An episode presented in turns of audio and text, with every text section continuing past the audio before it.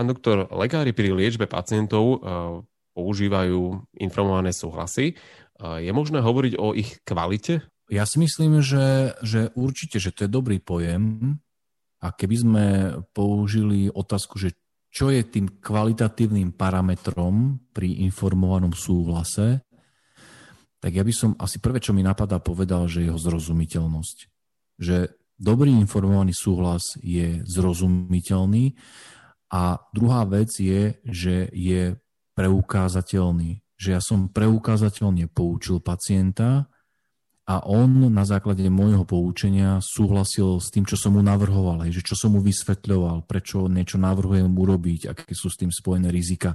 Tu už sme samozrejme v tom obsahu. A druhá vec, ktorá asi je ešte viac tak blízka poskytovateľom, je, že mnohí sa pýtajú, že to musí byť stále písomný, ten informovaný súhlas. A tu už sme pri forme informovaného súhlasu. No a odpoveď na otázku, či musí byť stále písomný, je, že nie, vďaka Bohu. Však by sme sa zbláznili, keby bol písomný.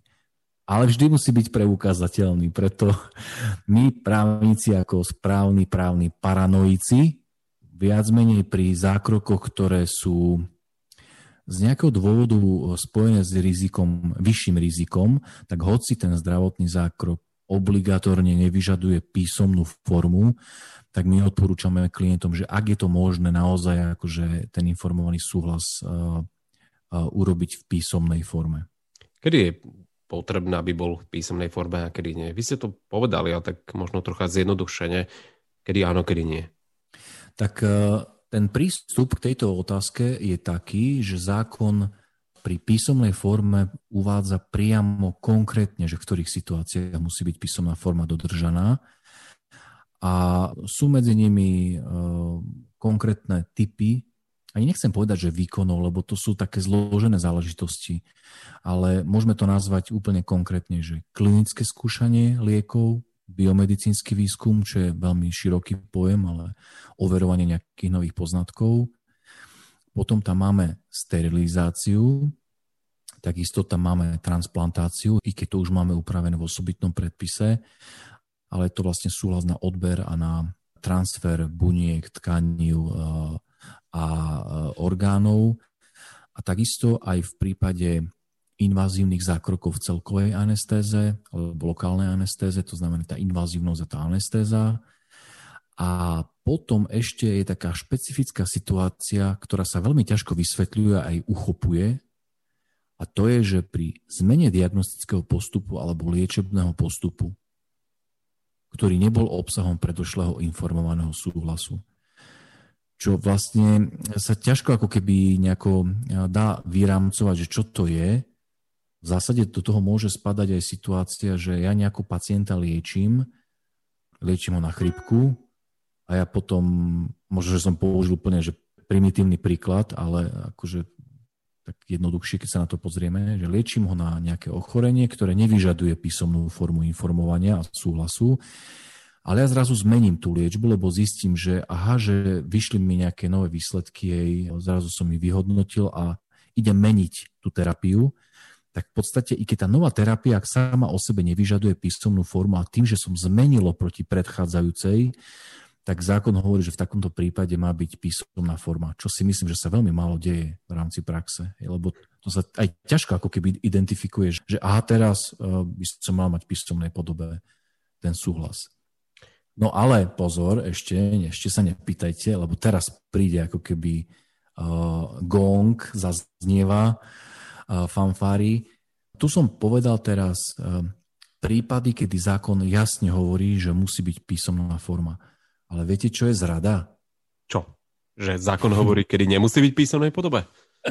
Nie, že zákon v ďalšej časti, a teraz samozrejme hovoríme stále o zákone o zdravotnej starostlivosti, tak on v časti, kde sa zaoberá vedením zdravotnej dokumentácie a tým, že čo tvorí zápis do zdravotnej dokumentácie, tak on hovorí o tom, že súčasťou zápisu do zdravotnej dokumentácie je aj informácia o poučení pacienta a o obsahu poučenia.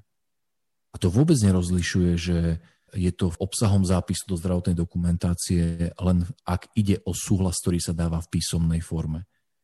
Jednoducho zákonodarca hovorí, že obsahom zápisu je aj poučenie pacienta. A vlastne tu si môžeme povedať, vlastne, že tak týmto spôsobom je každý súhlas písomný, lebo ja vlastne musím do zdravotnej dokumentácie napísať, o čom som pacienta poučil, aj to, že či tým, s tým pacient na základe môjho poučenia súhlasil alebo nesúhlasil.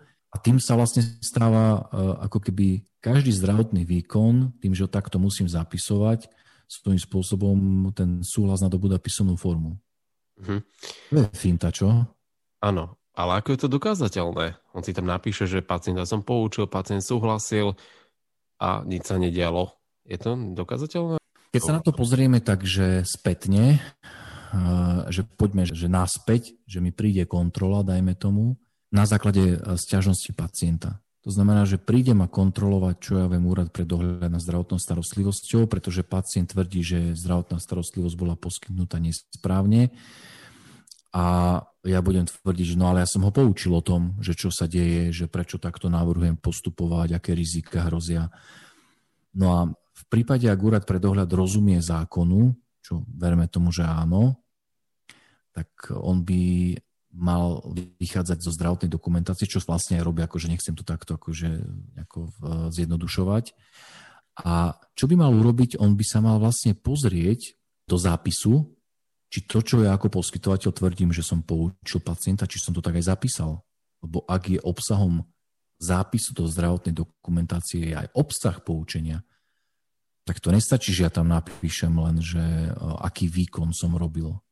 Ja tam vlastne musím napísať, že o čom ten pacient vedel a rozsah toho poučenia stanovuje zákon, že bolestivosť, alternatívy, dôvod, účel, že to je celá ako keby tá štruktúra toho, z čoho tá moja informácia pacientovi musí pozostávať.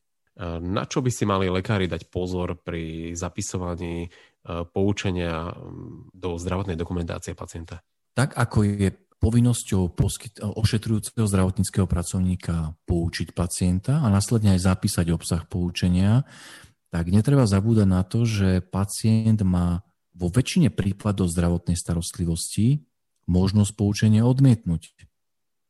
A to môže byť trošku niekedy aj východisko, hej, že ja by som sa mohol pacienta spýtať, že či teda, ehm, či chce byť poučený. Ja ho poučiť musím, pozor, hej. To znamená, že to nie je závislé od toho, že či on mal o to požiada, že poučte ma pán doktor pred zákrokom. Ja to urobiť musím sám na základe zákona.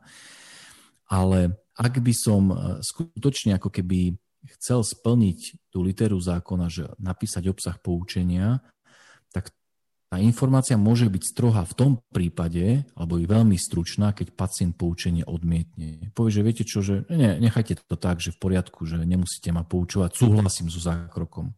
Tak pokiaľ poučenie odmietne, no tak vlastne ja tam nemusím rozpísať všetky veci. Vieš, ja len napíšem, že pacient poučenie odmietol a so zákrokom súhlasil.